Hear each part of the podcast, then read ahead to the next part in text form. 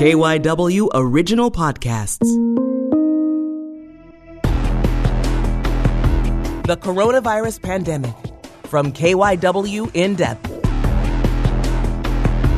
I'm Charlotte Reese. Right now, people are making decisions that they normally wouldn't. People are rushing to the grocery stores, buying toilet paper in bulk. So, I wanted to reach out to a professor at Temple University to see how our decisions that we're making right now during this unprecedented time of a pandemic are being affected by what's going on around us. Dr. Crystal Reeck is an associate professor of marketing and associate director of the Center for Applied Research in Decision Making at Temple University. She's an expert in consumer behavior, emotional influences on decision making, and how the brain processes risk and uncertainty. Dr. Reeck, thank you for joining us on In Depth. Of course. What's the connection between our decision making and influences outside of ourselves, like the coronavirus right now? Sure.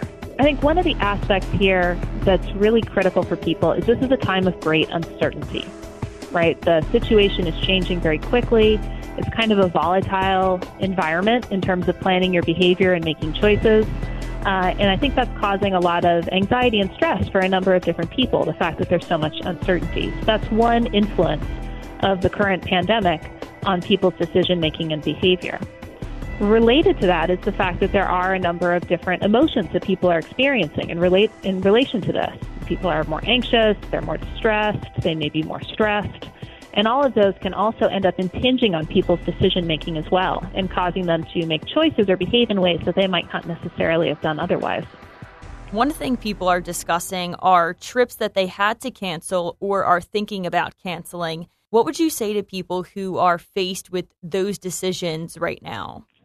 Certainly. Um, so I should be really clear that I'm not a public health specialist or a medical professional.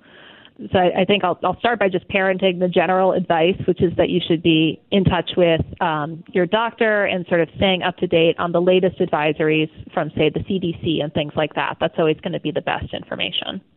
But I will say, I think people who may be considering traveling or maybe considering what the, the pandemic means for them may be experiencing a lot of uh, sort of negative emotions, a lot of anxiety, a lot of uncertainty, a lot of stress.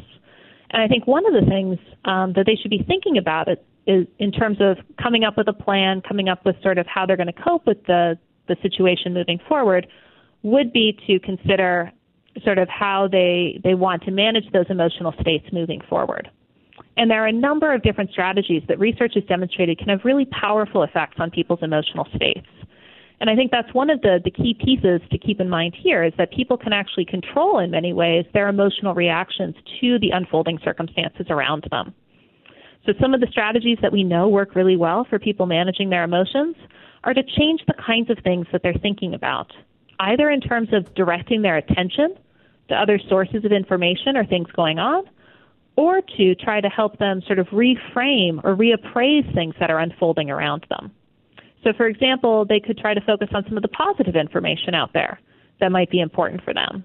Uh, relatedly, you can sort of reframe uh, some of the disruptions that are happening right now, not as negative experiences, but as opportunities.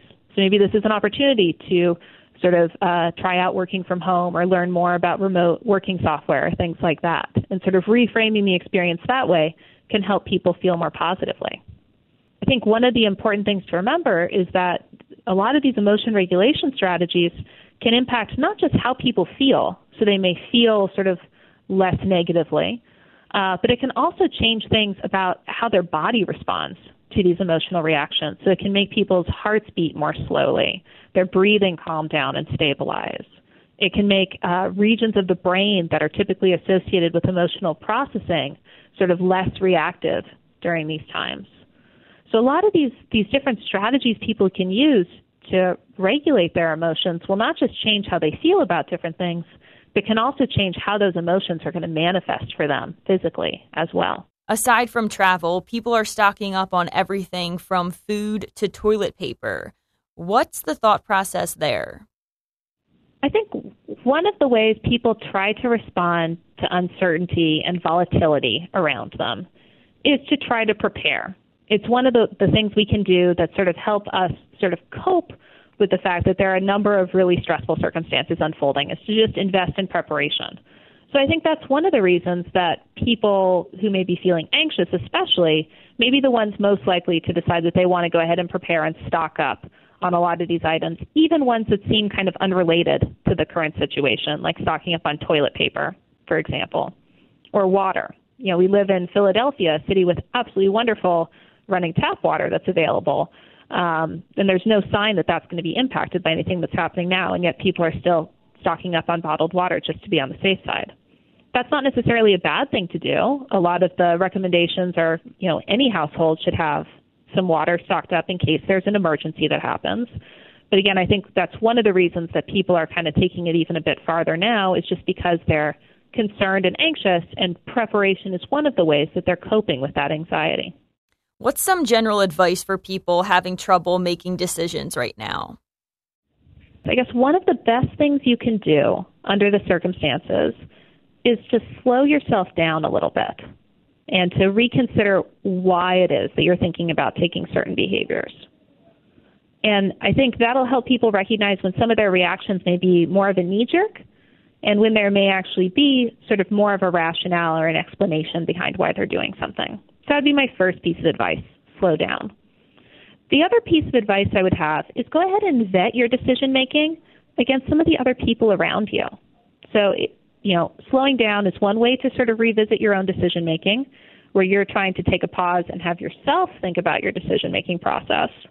But what you can also do is vet it with someone else. So run past them what it is you're thinking about doing and why. And they may be able to help give you some insight about whether or not that likely makes sense, right? Whether your logic is sound, your rationale is sound. So basically, talk it out with someone. Exactly. I'll go ahead and add one other thought. Mm-hmm. Um, when we think about managing emotions, we tend to focus on how people manage their own feelings, how people can regulate their own emotions. But it's really important to bear in mind that people can also influence the emotions of those around them. I can, for example, do things to help you manage your emotions. And that's especially important in times like this, where even if you're not diagnosed with COVID 19 or you don't have to self quarantine, you may know people who do. And folks who are under the situation where they're self monitoring may be especially anxious and they may be especially lonely and isolated. And so, one of the things to keep in mind are the things that we can do to sort of help support those people. So, you can pick up the phone or use FaceTime or Hangouts or Skype or whatever to go ahead and reach out to people who may be uh, self monitoring in order to support them. So, just by having that point of contact, you can do a lot to reduce the anxiety and the loneliness that people may be experiencing in this situation. There's research coming out of psychology and neuroscience that shows that when people are undergoing painful experiences, if they're reminded of someone close to them, they actually report feeling less pain, and the portions of the brain that respond to pain show dampened responses. There's actually less reactivity to the painful event when that happens. So even just reminding someone that you're there for them and reaching out to them can do so, so much to help support them at this time. So I guess I would encourage people to think not just about their own emotion reactions, but what they can do to help sort of calm and manage the emotional reactions of other people that are important to them. Thank you so much for your time again, Dr. Reeck. Mm-hmm. Take care. Take care. That's all for this episode of KYW In Depth Coronavirus. I'm Charlotte Reese, and we'll be back with another episode soon.